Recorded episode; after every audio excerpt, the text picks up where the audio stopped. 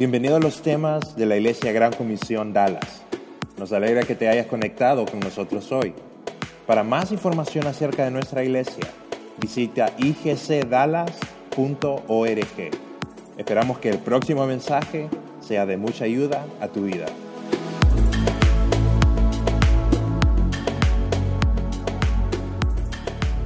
Hoy sí, ¿verdad?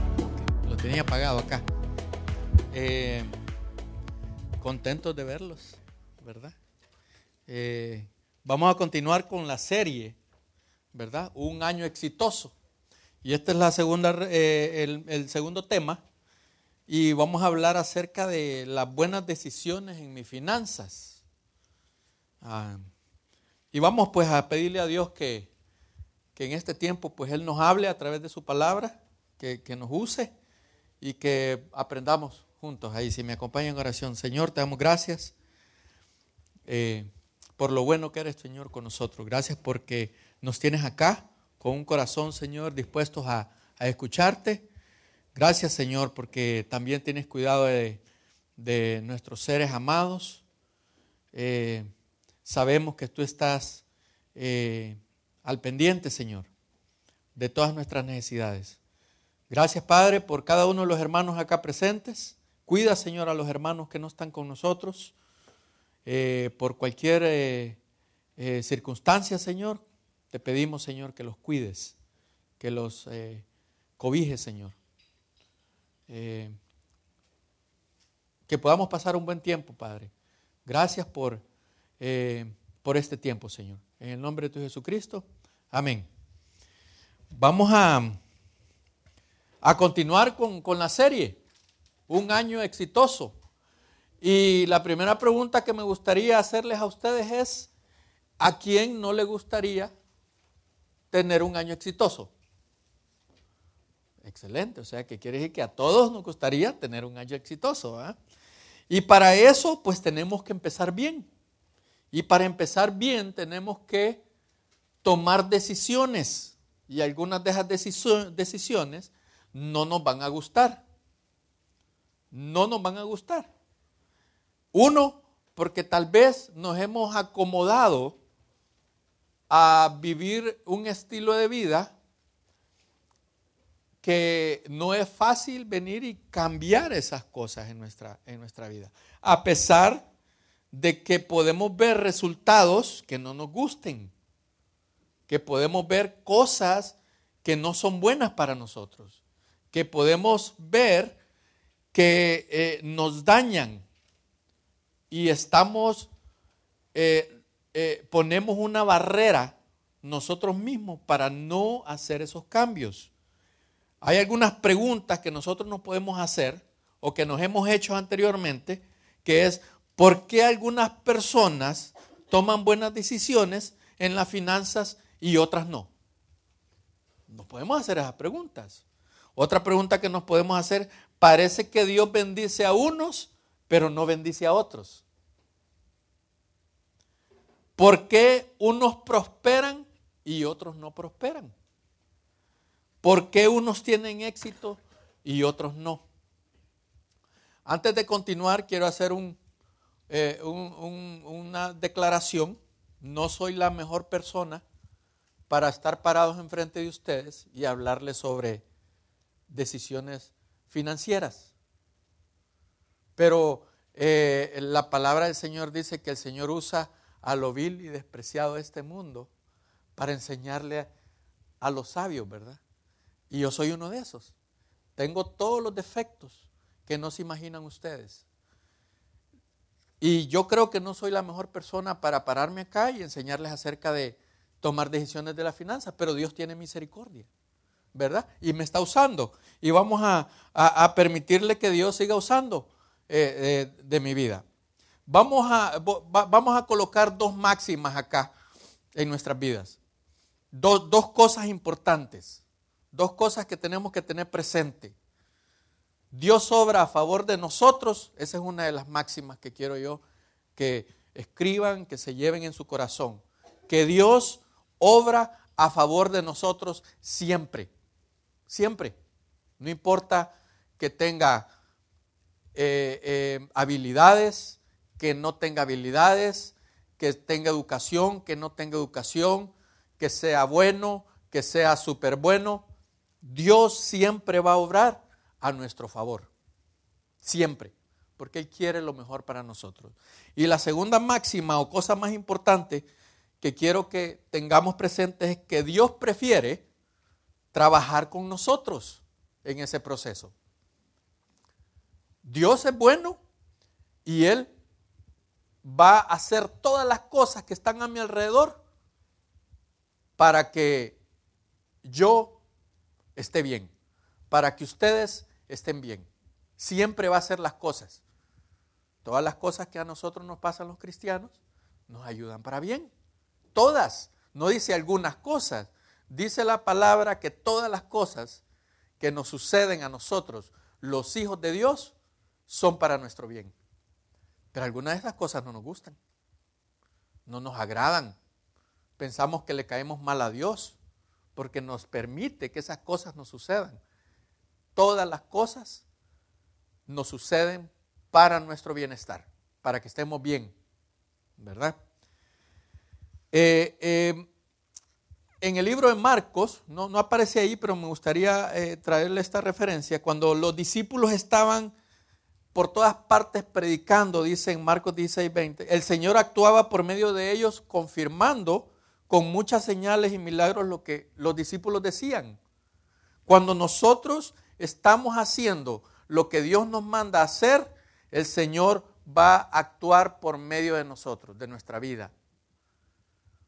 Porque Dios quiere que, así como declara la palabra que nosotros somos embajadores de Él, somos representantes de Dios en este mundo, Dios va a confirmar cada cosa que nosotros hacemos en nuestra vida. Entonces tenemos que prestarle atención a estas dos cosas importantes, que Dios obra a mi favor, a tu favor, siempre y que Dios prefiere, en vez de hacer las cosas para nosotros, prefiere hacer las cosas con nosotros. Eso es lo que Dios me enseñó. Voy a recordar el pensamiento que nos compartió Edgardo el domingo pasado de Sir Francis Bacon, y ahí lo van a ver en la pantalla. El requisito del éxito es la prontitud en las decisiones. Me gustó tanto que me lo estoy aprendiendo. Yo tengo en mi oficina, en mi casa, hace más de 5 o 6 años, un, un, papel de estos que imprimí, donde yo coloqué algo que me impactó mi vida. No es nada peor que saber lo que tienes que hacer y no lo haces. Ahí lo tengo, en una de las paredes de mi oficina. Eh, porque nosotros acostumbramos a dejar las cosas por último a, decir, mañana lo hago, mañana lo hago, mañana lo hago, y ese mañana nunca llega. El requisito del éxito es la prontitud en las decisiones. Podemos tomar decisiones, pero mientras más rápido las tomemos, estamos encaminados a tener éxito en lo que queremos alcanzar. Si pusimos atención también en el mensaje que nos compartió Edgardo, podemos entonces haber empezado durante la semana a analizarlas, la semana esta que pasó, a analizarlas. Él nos compartió tres principios, ¿verdad? Cuando nosotros queremos poner primero lo primero, ¿verdad? Tomar la decisión de colocar primero lo primero. Y voy a rescatar dos de esas cosas importantes que Edgardo nos compartió, ¿verdad? Las cuales tienen un papel yo diría, un papel crucial en la vida de cada uno de nosotros, ¿verdad? En las cuales definitivamente nos van a ayudar a tomar buenas decisiones en mis finanzas, ¿verdad? Y la primera que, que quiero resaltar de nuevo es que tenemos que poner en orden las prioridades. Y le voy a agregar acá la fórmula que yo pude encontrar cuando estaba leyendo Primera de Reyes, capítulo 2, verso 3. La fórmula es seguir a Dios y obedecerle. Cuando nosotros ponemos en orden nuestras prioridades, el número uno es Dios.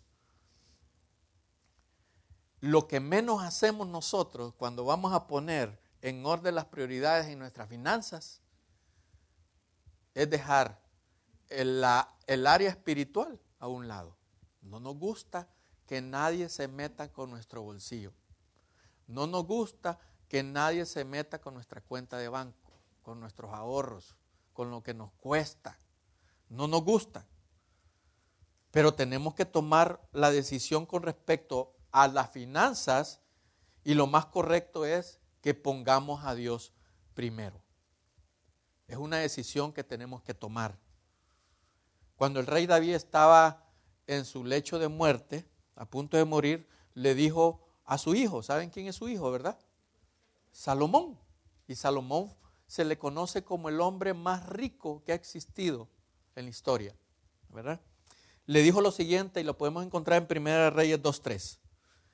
Eh, creo que la traducción, sí, la traducción, eh, nueva traducción viviente dice, cumple los requisitos del Señor tu Dios y sigue todos sus caminos. Obedece los decretos, los mandatos, las ordenanzas y las leyes que están escritas en la ley de Moisés para que tengas éxito en todo lo que hagas y donde quiera que vayas. Pero me gustaría también rescatar acá lo que dice en la versión nueva, eh, eh, la, versión Reina Valera del 60. Guarda los preceptos de Jehová tu Dios, andando en sus caminos y, y observando sus estatutos y mandamientos, sus decretos y sus testimonios, de la manera que está escrito en la ley de Moisés. Y miren cómo dice acá, para que prosperes en todo lo que hagas y en todo aquello que emprendas nos dice qué es lo que tenemos que hacer y, nos da la chepia de la respuesta. Si yo hago estas cosas, el resultado que voy a obtener es éxito en todo lo que yo haga y en todo lo que yo empiece o emprenda. Tengo que poner en orden las prioridades. Lo segundo que voy a rescatar de lo que nos compartió Edgardo el domingo pasado es que decidimos vivir conforme a la voluntad de Dios. ¿Se acuerdan que Él nos compartió eso? En las finanzas tenemos que poner en práctica esas cosas también si queremos tomar buenas decisiones. Mateo 6:33 dice, busquen el reino de Dios por encima de todo lo demás y lleven una vida justa y Él les dará todo lo que necesiten. La clave acá, una vida justa. ¿Y qué es lo que necesitamos? No me gustaría preguntarle qué es lo que necesitamos porque no nos va a alcanzar el día cuando pongamos una lista de cosas que necesitamos, que nosotros pensamos que necesitamos. Una cosa es querer y otra cosa es necesitar. ¿Qué es lo que nosotros necesitamos? Si nos vamos más atrás de la escritura de Mateo 6:33, no lo van a ver en la pantalla, pero lo pueden ver en su Biblia, en su aplicación del teléfono. Empezando desde el versículo 25 hasta el versículo 32, dice, por eso les digo que no se preocupen por la vida diaria, si tendrán suficiente alimento y bebida o suficiente ropa para vestirse. ¿Acaso no es la vida más que la comida y el cuerpo más que la ropa? Miren los pájaros y nos da ejemplos. No plantan, ni cosechan, ni guardan comida en graneros, porque el Padre Celestial los alimenta. ¿Y no son ustedes para Él mucho más valiosos que ellos? ¿Acaso con todas sus preocupaciones pueden añadir un solo momento a su vida? ¿Y por qué preocuparse por la ropa? Miren cómo crecen los lirios del campo, no trabajan ni, ni cosen su ropa. Sin embargo, ni Salomón con toda su gloria se vistió tan hermoso como ellos. Si Dios cuida de manera tan maravillosa las flores silvestres que hoy están y mañana se echan al fuego, tengan por seguro que cuidará de ustedes. ¿Por qué tienen tan poca fe? Dice. Así que no se preocupen por todo eso diciendo, qué comeremos, qué beberemos, qué ropa nos pondremos. Estas cosas dominan el pensamiento de los incrédulos, pero su Padre Celestial ya la conoce todas sus necesidades. Volviendo al verso clave donde que tenemos que buscar el reino de Dios por encima de todo lo demás. Cuando nosotros tomamos la decisión de buscar a Dios por sobre todas las cosas y llevamos una vida buena y justa, Dios nos va a dar todo lo que nosotros necesitemos. No, va a no nos va a hacer falta absolutamente nada. La fe, la confianza en Dios. Tenemos que entender tres cosas después de que pude rescatar esos dos principios que nos compartió Edgardo el domingo pasado. Uno, tenemos que entender que Dios es dueño de todo lo que nosotros vemos. Tenemos que entenderlo y declararlo. Miren lo que dice Salmo 50, el verso 10 y el verso 12. Pues todos los animales del bosque son míos y soy dueño del ganado de, mil, colinas. Si tuviera hambre, no te lo daría a ti, porque mío es el mundo entero y todo lo que hay en él. Todo lo que nosotros miramos allá, Dios es dueño de, eso. Todas esas casas que nosotros miramos, todos esos parques que nosotros miramos, todas las cosas materiales que nosotros podemos ver ahí, que nos atraen, le pertenecen a Dios. Él es dueño de todas esas cosas. Y miren lo que dice Ageo. La plata es mía y el oro es mío, dice el Señor de los ejércitos celestiales. La plata y el oro.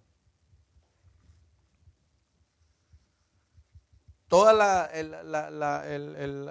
fiat currency, le llaman en inglés, el papel moneda, está basado en, en la reserva de oro de los países. Dependiendo de cuánta reserva de oro tengan, el valor de su papel moneda eh, es equivalente. Em, hay cinco países en el mundo que, se están, que ya se unieron, que es China, Rusia, Brasil, Sudáfrica e India, se le conoce como el grupo BRICS, ¿verdad? Por las primeras iniciales de los países. Y se unieron porque, eh, eh, según lo que estaba leyendo, dice que están cansados de que el único país en el mundo que no basa su valor del dinero en las reservas de oro es Estados Unidos. El valor del dólar es basado en la mano de obra estadounidense. Entonces no entienden cómo la mano de obra estadounidense puede basar el valor del dólar si ya no se hacen cosas acá, ¿verdad? Si no producen. Entonces se unieron porque no es posible, dicen que Estados Unidos está imprimiendo, imprimiendo dinero, imprimiendo dinero, imprimiendo dinero, imprimiendo dinero. Por eso es que podemos ver políticos ahorita peleando porque están pidiendo un montón de dinero para unos proyectos ahí. Y para ellos es fácil imprimir. Y el valor del dólar siempre va a quedar igual, ¿verdad? Entonces, cuando nosotros miramos que la plata y el oro son de Dios, no nos tenemos que preocupar en esas cosas. Lo segundo que tenemos que entender nosotros es que todo proviene de Dios. Todo lo que nosotros tenemos, materiales, todas las cosas materiales que nosotros tenemos, proviene de Dios. Primera Crónica 29, verso 12 dice, las riquezas y el honor solo vienen de ti, porque tú gobiernas todo el poder y la fuerza están en tus manos y según tu criterio la gente llega a ser poderosa y recibe fuerza. Según lo que Dios disponga, la gente llega a ser poderosa y recibe fuerzas. Cuando nosotros entendemos que todo proviene de Dios, tengo que poner mi confianza en Él. Tengo que tomar la decisión de poner mi confianza en Dios porque Él es el que me va a dar todo lo que yo necesito. Todo lo que yo tengo proviene de Dios. A veces nosotros entramos en el error de sacar pecho y decir, esto es lo que yo logré. Esto es lo que fui capaz de producir. Cuando nosotros nos ponemos en primer lugar en esas cosas, no estamos entendiendo que esa fue la provisión que Dios colocó en nuestras manos. Nosotros simple y sencillamente somos administradores de lo que Dios nos coloca en nuestras manos. Y lo tercero que tenemos que entender es que Dios quiere que haya abundancia en nuestra casa. Dios quiere que ustedes sean abundantes.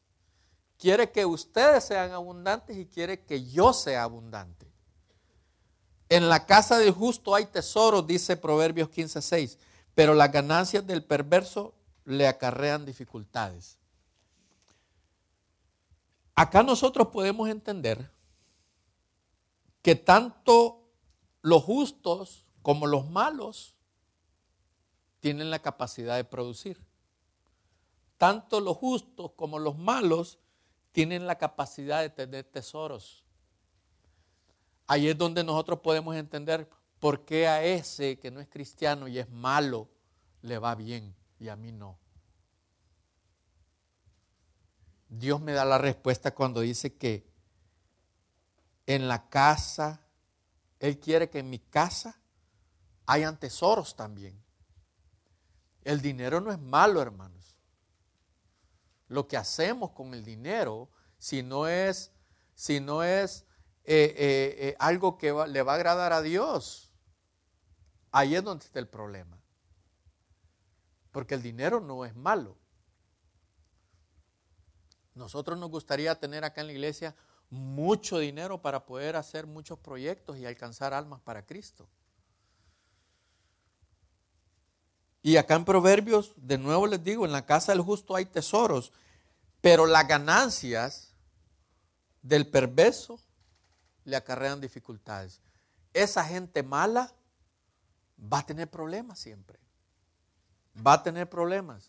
Así que no se preocupen que ese, esa tercer cosa que nosotros necesitamos saber es que Dios quiere que haya abundancia en tu casa y en mi casa. No es malo. No es malo eso. Ahora, es el tiempo que tenemos que tomar nosotros las buenas decisiones con respecto a nuestras finanzas. Y les voy a dar, eh, eh, les voy a dar tres, eh, tres cosas que tenemos que estar haciendo, tres cosas básicas. ¿Se acuerdan la declaración que les dije, les dije al principio, verdad? Que no soy la mejor persona para venir y enseñarles de finanzas, pero el Señor me va a usar a través de su palabra. Si nosotros hacemos estas tres cosas, si tomamos las decisiones de hacerlas, nos vamos a poner en un buen camino. La iglesia este año va a tener la oportunidad de tener seminarios. Y uno de esos seminarios es acerca de finanzas, ¿verdad? De créditos, de impuestos, de cómo comprar eh, tu casa, si no has comprado tu casa, qué es lo que tienes que hacer y, sobre ahorros y esas cosas. Y vamos a estar bien activamente eh, em, em, eh, exponiéndonos a principios bíblicos de qué es lo que Dios quiere y nos vamos a, meter más profundamente a esas cosas. Pero hoy vamos a ver tres consejos que tenemos que seguir para tomar las decisiones con respecto a, nuestra, nuestras finanzas. ¿Cómo nosotros vamos a, a tomar esas decisiones? Y el primer consejo o la primera eh, parte que tenemos que hacer, algo importante, es que tenemos que controlar nuestros gastos. Eh, en la familia nosotros a veces decimos que es que esa persona es de ocho cilindros, dice. Eh, y nos referimos a los automóviles, ¿verdad? Porque hay automóviles de, de tres cilindros, de cuatro cilindros, de seis, de ocho, de doce. Y cuando se refiere a eso, a que esas personas de ocho cilindros, es porque es bien gastona. No vivimos en el mejor país del mundo, hermanos. Déjenme darles esa noticia, ¿verdad? Hay como 12 mejores países más en cuanto a, en cuanto a educación, salud, economía. Estados Unidos no está ni en los primeros seis. Pero sí puedo tomar la declaración y puedo expresarles que estamos en el mejor país de oportunidades del mundo. Y muchos acá somos prueba de eso. Es el mejor país que nos presenta oportunidades enfrente. Es decisión de nosotros si las tomamos o no, esas oportunidades. Cuando les digo yo, controlemos nuestros gastos, es triste eh, eh, analizarnos, porque así estábamos nosotros con, con mi esposa antes, que no teníamos ni mil dólares en un fondo de emergencia. Y no vamos a, empezar a preguntar acá si tienen o no tienen mil dólares como su fondo de emergencia. No estamos para eso, no es esto, esta reunión para eso. Pero si no tienes mil dólares de fondo de emergencia, entonces tienes que tomar la decisión de empezar a controlar tus gastos. Algo estás haciendo que no está eh, eh, bien. Tenemos que decidir ser felices en la posición en la que estamos económicamente, en la que Dios nos permite estar ahorita, tenemos que estar felices.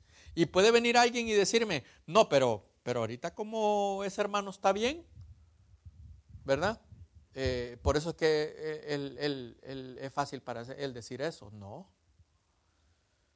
Cuando le digo que tenemos que decidir controlar nuestros gastos, es que tenemos que estar felices en la posición económica en la que Dios nos tiene en este momento. Y esto no quiere decir que no vamos a pasar al siguiente nivel, hermanos. No quiere decir que, que vamos a agarrar eso de excusa para decir, es que yo soy pobrecito porque Dios me tiene acá. Dios quiere que viva en una casita. Yo le cuento a algunos hermanos que cuando nosotros pedimos en oración algo, tenemos que ser bien específicos para Dios. Dios quiere que seamos específicos. Si le queremos pedir una casita, tenemos que decirle que la casita sea de 10 pies por 10 pies, que sea chiquitita y de color blanco. Y Él nos la va a dar. Pero si nosotros decimos queremos una casa que sea de dos mil pies cuadrados o más, que tenga cuatro cuartos, dos baños y medio, garaje para dos carros, una cancha de tenis, un campo de futbolito, piscina. Ya aprendimos anteriormente que del Señor vienen las cosas y que Él es dueño de todo. Que Él es dueño de todo. Nosotros tenemos que estar felices como estamos ahorita. Pero eso no nos va a impedir que avancemos. Tenemos que estar felices de que tenemos el carro que tenemos. ¿Verdad? Tenemos que, nadie más que, que, que, que uno sabe si se puede comprar un carro de 10 mil dólares o de 20 mil dólares. Es bien sencillo. ¿Cuánto gano y cuánto puedo gastar? Es bien sencillo. Tenemos que controlar nuestros gastos. Y acá es bien fácil agarrar crédito. Bien fácil. Bien fácil agarrar crédito. Agarras crédito y dices, no, no hay problema, si voy a hacer el pago mínimo, te vas a estar toda una vida haciendo el pago mínimo. ¿Verdad? Tenemos que decidir ser felices y controlar nuestros gastos. El Señor nos va a llevar al otro, al, otro, al otro paso cuando somos eh, conscientes, cuando somos conscientes. El versículo anterior que leímos, ¿verdad? Que en la casa del justo hay tesoros, pero las ganancias del perverso las acarrean dificultades, declara no solamente eh, la abundancia en los dos lados, pero recuerden eh, recuerden lo primero que les compartí, ¿verdad? Recuerden las dos máximas. Y le quiero, y, sigo usando esa palabra máxima porque tiene que ser lo máximo en nuestro pensamiento. Dios obra a favor mío y Dios prefiere trabajar conmigo en el proceso, ¿verdad?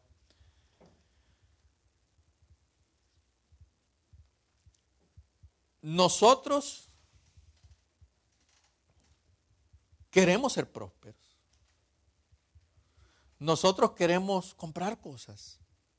Nosotros queremos hacer muchas cosas. Siempre y cuando estemos enfocados con lo que Dios quiere en nuestra vida, lo podemos lograr. Pero tenemos que estar contentos en la posición que Dios nos tiene. Contentos. No cómodos, contentos, ¿verdad? Alegres en eso que tenemos. Miren lo que nos habla Filipenses sobre estar contentos. Sé vivir con casi nada. Acá estaba hablando Pablo, ¿verdad? Sé vivir con casi nada o con todo lo necesario. He aprendido el secreto de vivir en cualquier situación, sea con el estómago lleno o vacío, con mucho o con poco. Pues todo lo que puedo hacer por medio de Cristo pues, pues todo lo puedo hacer por medio de Cristo, quien me da las fuerzas. Una vez que estamos contentos con lo que ahora tenemos, seguimos el segundo punto. Y el segundo punto es, tenemos que practicar un plan de gastos y ahorros. ¿Quién tiene un presupuesto en su casa? ¿Quién se maneja a base de presupuesto? Es importante que lo tengamos. Dice Lucas 14, 28, 30. Sin embargo, no comiences sin calcular el costo. Pues, ¿quién comenzaría a construir un edificio sin primero calcular el costo para ver si hay suficiente dinero para terminarlo? De no ser así, tal vez termines solamente los cimientos antes de quedarte sin dinero y entonces todos se reirán de ti. Dirán, Ahí está el que comenzó un edificio y no pudo terminar. Tener un presupuesto, un plan de gastos y ahorro, y así lo quiero poner, un plan de gastos y ahorro, y que lo practiquemos, porque no solo es de de tenerlo, que lo escribamos, sino que lo practiquemos. Eh, recuerdo yo eh, eh, en una situación que teníamos con la familia, nosotros hemos empezado tres veces de cero con la familia. Y, y por gracia del Señor, ¿verdad? Y hemos aprendido en ese proceso. Me recuerdo yo en, en, años anteriores donde eh, después de la iglesia, pues siempre tenemos eh, eh, la costumbre de en familia ir a comer. Pues Wendy era uno de nuestros restaurantes favoritos en esa época, ¿verdad? Porque no había para, para gastar más. No había para gastar más. Eh, nosotros tenemos que tener ese plan y practicar ese plan de gastos y ahorro si queremos avanzar, si queremos avanzar. Tenemos que decidir ser responsables, hermanos, con nuestras finanzas tenemos que poner en práctica ese presupuesto en nuestras vidas, en nuestra vida, en nuestra familia. Tenemos que enseñarnos nosotros mismos y dar el ejemplo también a nuestros hijos en ese proceso. No podemos nosotros venir y, ser irresponsables en cuanto a eso. Eh, hay cosas muy bonitas allá afuera que nosotros queremos tener pero tenemos que ser responsables en ese proceso de obtenerlas. Proverbios 27, 23 al 24 dice, mantente al tanto del estado de tus rebaños, mantente al tanto, sé, sé qué es lo que tienes y entrégate de lleno al cuidado de tus ganados. Lo que yo aprendí cuando estaba eh, el Señor me estaba enseñando este proverbios, es que tengo que saber con qué cuento y, lo que cuento tengo que cuidarlo. Tengo que ser responsable de eso. Y al final dice, porque las riquezas no duran para siempre y tal vez la corona no pase a la próxima generación. Tengo que ser responsable y tengo que poner en práctica un plan de gastos y un plan de ahorros. Tengo que aprender a ahorrar. Tal vez nosotros venimos de una cultura, de un país donde no está la cultura del ahorro, no está cultura, la cultura de los planes de, retiro. Y más bien eh, eh, pensamos en, la mayoría de, nuestros países piensan tener un montón de hijos porque esos hijos los van a mantener cuando ya estén viejos. Yo ya les he compartido a ustedes que los judíos, los, judíos enseñan que, que los padres son responsables de sus hijos, los hijos de sus hijos y los hijos de los hijos de sus hijos. Tres generaciones. Yo tengo que aprender eso de esa cultura. Que yo como padre tengo que ser responsable de tres generaciones debajo de mí. Y tengo que procurar proveer para esas tres generaciones. ¿Verdad? Y tengo que ser responsable no solo en gastar, sino que en ahorrar. Tengo que ser responsable para ahorrar. Eh, Dios quiere que nosotros seamos ahorradores. Él quiere que tengamos eh, todos los recursos que nosotros necesitamos para cuidar de nuestra familia. Nosotros tomamos la decisión de venirnos a este país porque la situación económica en el momento que yo estaba en mi país estaba difícil y yo no quería bajar el estilo de vida que le estaba dando a mi familia en eh, donde vivíamos. Y tomamos la decisión de mudarnos para acá para poder tener el mismo estilo de vida o un estilo mejor en cuanto a la educación, a la salud, a la vivienda, en esas cosas, ¿verdad? Y, Dios quiere que nosotros tengamos en abundancia y quiere que tengamos los recursos para cuidar bien de nuestra familia. Y es cuando yo les, enseño a, mis amigos y, a mi familia, los varones más que todo, que nosotros como hombres tenemos que proveer para nuestra familia vivos y tenemos que proveer para nuestra familia muertos también. ¿Verdad? Muertos, tenemos que proveer también.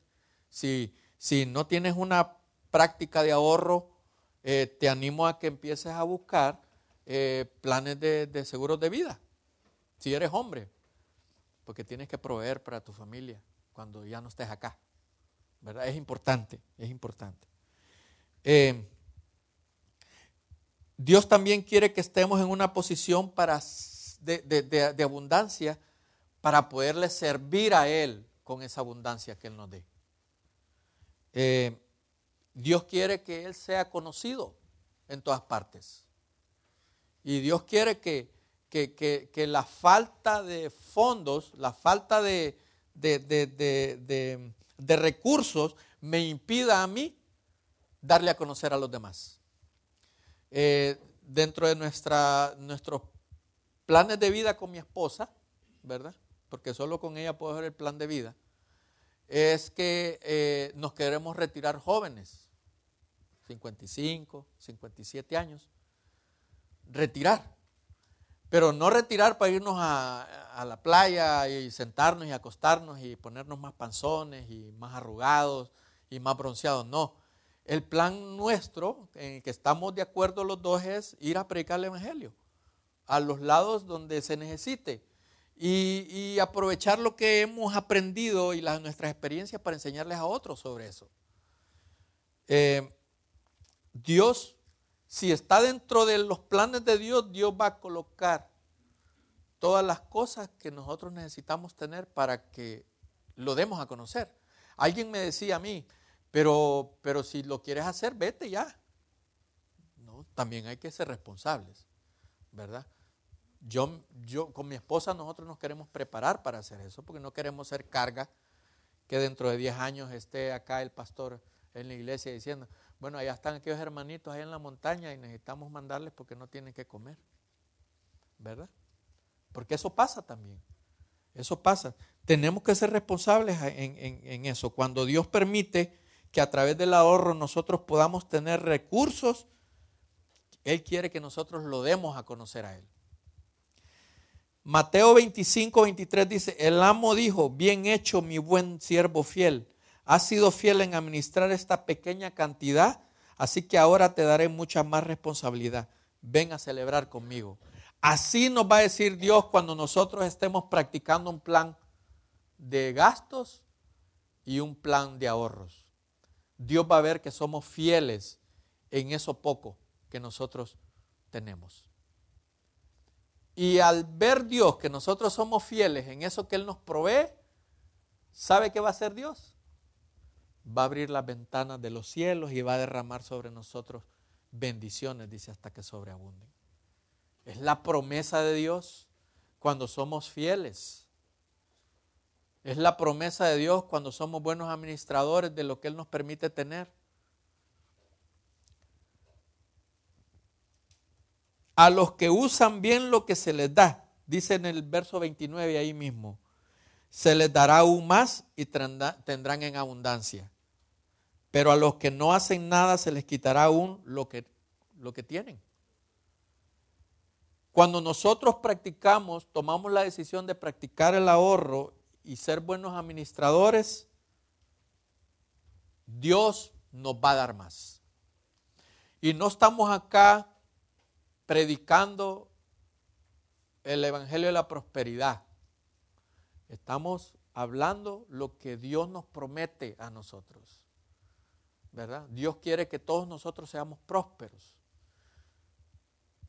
Porque Él nos quiere dar más. Por eso Dios quiere que seamos prósperos.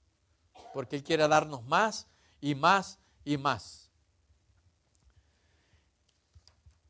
La tercera decisión que tenemos que tomar nosotros en nuestra vida es, tenemos que decidir vivir una vida simple. Primera Tesalonicenses 4, del 11 al 12 dice, pónganse como objetivo vivir una vida tranquila, ocúpense de sus propios asuntos y trabajen con sus manos, tal como los instruimos anteriormente. Entonces aquellos que que no son creyentes respetarán la manera en que ustedes viven y ustedes no tendrán que depender de otros. Cuando nosotros decidimos vivir una vida simple, vamos a atraer personas para el Señor. En nuestras decisiones financieras, el estar tranquilos y vivir una vida simple es recomendado por el Señor.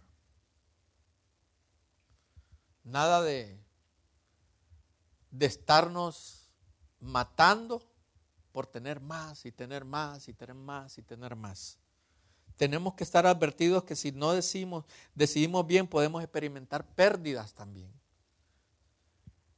Proverbios 27, 23 al 24 dice, mantente al tanto del estado de tus rebaños de nuevo y entrégate de lleno al cuidado de tus ganados, porque las riquezas no duran para siempre y tal vez la corona no pase a la próxima generación. Tenemos que tener cuidado lo que decidimos cuando queremos vivir. Y Dios quiere que sigamos, vivamos una vida tranquila, sin, sin, eh, eh, sin, sin extravagancias, ¿verdad?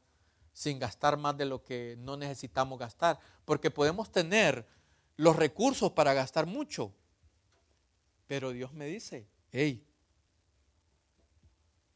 te, te permito que tengas lo que tengas porque quiero que lo uses para mí, ¿verdad? Tenemos que tener todo bajo control de Dios. Proverbios 23, 4, les voy a leer dos versiones para que miren eh, a ver cuál, cuál les, les, les, les toca su corazón. No te desgastes tanto de hacerte rico, sé lo suficientemente sabio para saber cuándo detenerte. Y la otra versión dice, no te afanes por hacerte rico, sé prudente y desiste. A mí me tocó más la primera, esa que tienen en la pantalla.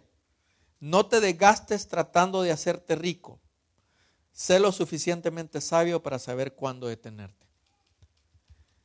No dice que no trabajemos, ¿verdad? No dice que no trabajemos duro. Solamente dice que no nos afanemos acumulando riquezas. Y cuando tomamos la decisión para, para nuestras finanzas de no afanarnos para acumular riquezas, es porque Dios quiere que nosotros no entremos en un sacrificio. Dios quiere que no sacrifiquemos eh, cosas en el proceso de alcanzar el éxito, en el proceso de alcanzar lo que queremos. Dios no quiere ese tipo de sacrificios. Pensamos que el sacrificio, nosotros pensamos que el sacrificio es necesario. Y lo malo es que lo que empezamos a sacrificar es el tiempo con nuestra pareja, porque tenemos que trabajar mucho, tenemos que trabajar más porque tenemos que tener. Empezamos nosotros a sacrificar las relaciones con nuestros hijos, no le damos el tiempo. Entramos en aquella mentira de decir, es que yo le doy un tiempo de calidad, no de cantidad. Empezamos a agarrar esas cosas. No, es que yo los cinco minutos al día que estoy con mis hijos, yo me entrego a ellos. No es suficiente, eso no es tiempo. Estamos sacrificando eh, eh, las relaciones con nuestros hijos y lo más importante, hermanos, que cuando nos estamos sacrificando en el proceso de hacernos ricos, como dice ahí Proverbios 23, 4, sacrificamos nuestra relación con Dios no tenemos tiempo de venir a la iglesia. No tenemos tiempo de ir a, las reuniones de crecimiento. No tenemos tiempo de ir a una actividad donde vamos a ir a predicar el Evangelio a la gente que está sin Dios en su corazón y que el día que mueran van a estar por toda una eternidad en el infierno. No tenemos tiempo para esas cosas. A veces no tenemos tiempo para la gente que está a nuestro alrededor para predicarle las buenas nuevas de salvación y sacrificamos nuestra relación con Dios por estar afanados haciéndonos ricos, queriendo acumular riqueza. Así que tengamos esto presentes, hermanos.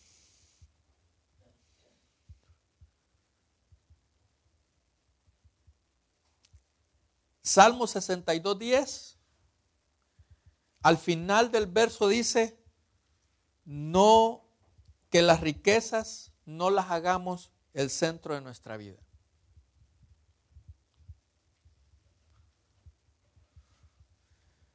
Nosotros tenemos que tener mucho cuidado dónde estamos enfocándonos en este proceso de tomar decisiones en el área financiera. La Biblia, Dios nos dejó más de 1600 versículos que hablan acerca de las finanzas, porque él miró que eso era muy importante en la vida cristiana. Muy, muy importante en la vida cristiana. Más de 1600 versículos dejó escritos ahí sobre cómo manejar el dinero, cómo tener cuidado con el dinero, cómo administrar el dinero, para qué usar el dinero, a quien darle dinero. Nos dejó más de 1600 versos que hablan sobre eso. Y, uno de los versos que yo pude eh, agarrar en Mateo 6 del 19 al 21 es la enseñanza acerca del dinero y las posesiones, donde dice, no almacenes tesoros aquí en la tierra, donde las polillas se las comen y el óxido los destruye y donde los ladrones entran y roban. Almacena tus tesoros en el cielo, donde las polillas y el óxido no pueden destruir y los ladrones no entran a robar. Y termina con esto, donde está tu tesoro, ahí también está tu corazón. Voy a llamar a alguien ahorita. ¿La trajiste? Y nos vamos a tomar menos de, tres minutos. Nos vamos a tomar menos de tres minutos. Eh, para que miren ustedes que no es nada del otro mundo. ¿Ya lo fueron a traer? No es nada del otro mundo. ¿Alguien conoce este aparatito? ¿Cómo se llama? Rubik's Cube. Un señor que apellido Rubik inventó esto hace más de 30 años. Creo, hace más de 30 años. Y ha sido el juguete que más se ha vendido en el mundo. Exagerado, ¿verdad? No es el spinner ese, ¿verdad? No es nada de eso. Eh, una de las cosas que, yo pude aprender, venga para acá, que yo pude aprender, una de las cosas, empiece, empiece. Una de las cosas que yo pude aprender es que cuando yo quiero tomar decisiones, tengo que tomarlas en serio. Tomar las decisiones correctas para, para mi, en mi vida financiera es tan fácil como alguien de ocho años arme ese cubo. Así de fácil es.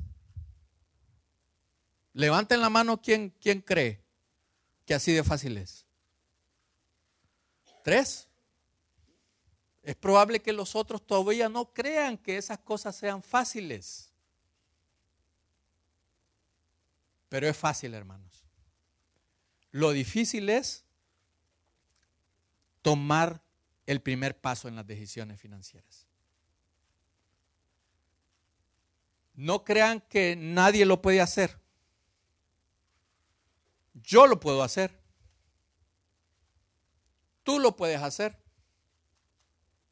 Ellos lo pueden hacer. Si nosotros ponemos en práctica estas, eh, eh, eh, estos puntos que hemos visto, nosotros podemos tener un año exitoso cuando nosotros tomamos buenas decisiones en nuestras finanzas.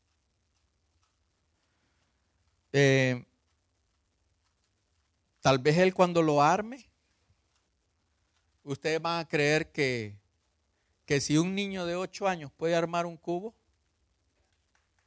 ¿verdad? Gracias, gracias. Si ustedes creen y pensaban que, que se iba a tardar mucho tiempo en armar este cubo, solo requirió esfuerzo de su parte requirió entendimiento y desarrollar la habilidad. Y te vuelvo a hacer la pregunta. ¿Dónde está tu corazón? ¿Dónde tienes tu corazón? Las decisiones tú las vas a tomar si quieres tener un año exitoso o no. Las decisiones dependen de lo que tú decidas. Y te voy a decir esto último y con esto terminamos.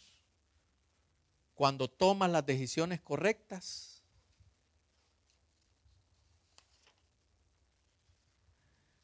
cuando tú tomas las decisiones correctas, Dios empieza a trabajar contigo y a favor tuyo.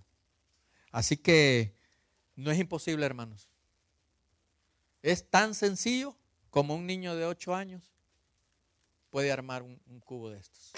Señor, te damos gracias porque sabemos que tú tienes grandes cosas preparadas para nosotros, Señor. Sabemos que, que tú quieres que cada uno de tus hijos sea próspero, que tenga abundancia, que tome buenas decisiones, Señor, en el área financiera, que es donde vienen muchos problemas, por insatisfacción, por eh, necesidad. Te pedimos, Señor, que sigas en control de nuestras finanzas, de nuestras vidas, de nuestras decisiones, Señor. Que nos apoyes, Señor, así como dice tu palabra. porque sabemos que la gracia tuya está a nuestro favor, Señor. Una gracia inmerecida, Señor, pero tú nos amas tanto que nos la diste. Gracias, Padre, por, por las cosas que tú permites que cada uno de nosotros sea capaz de hacer. En el nombre de tu Hijo Jesucristo, te damos gracias, Padre. Amén.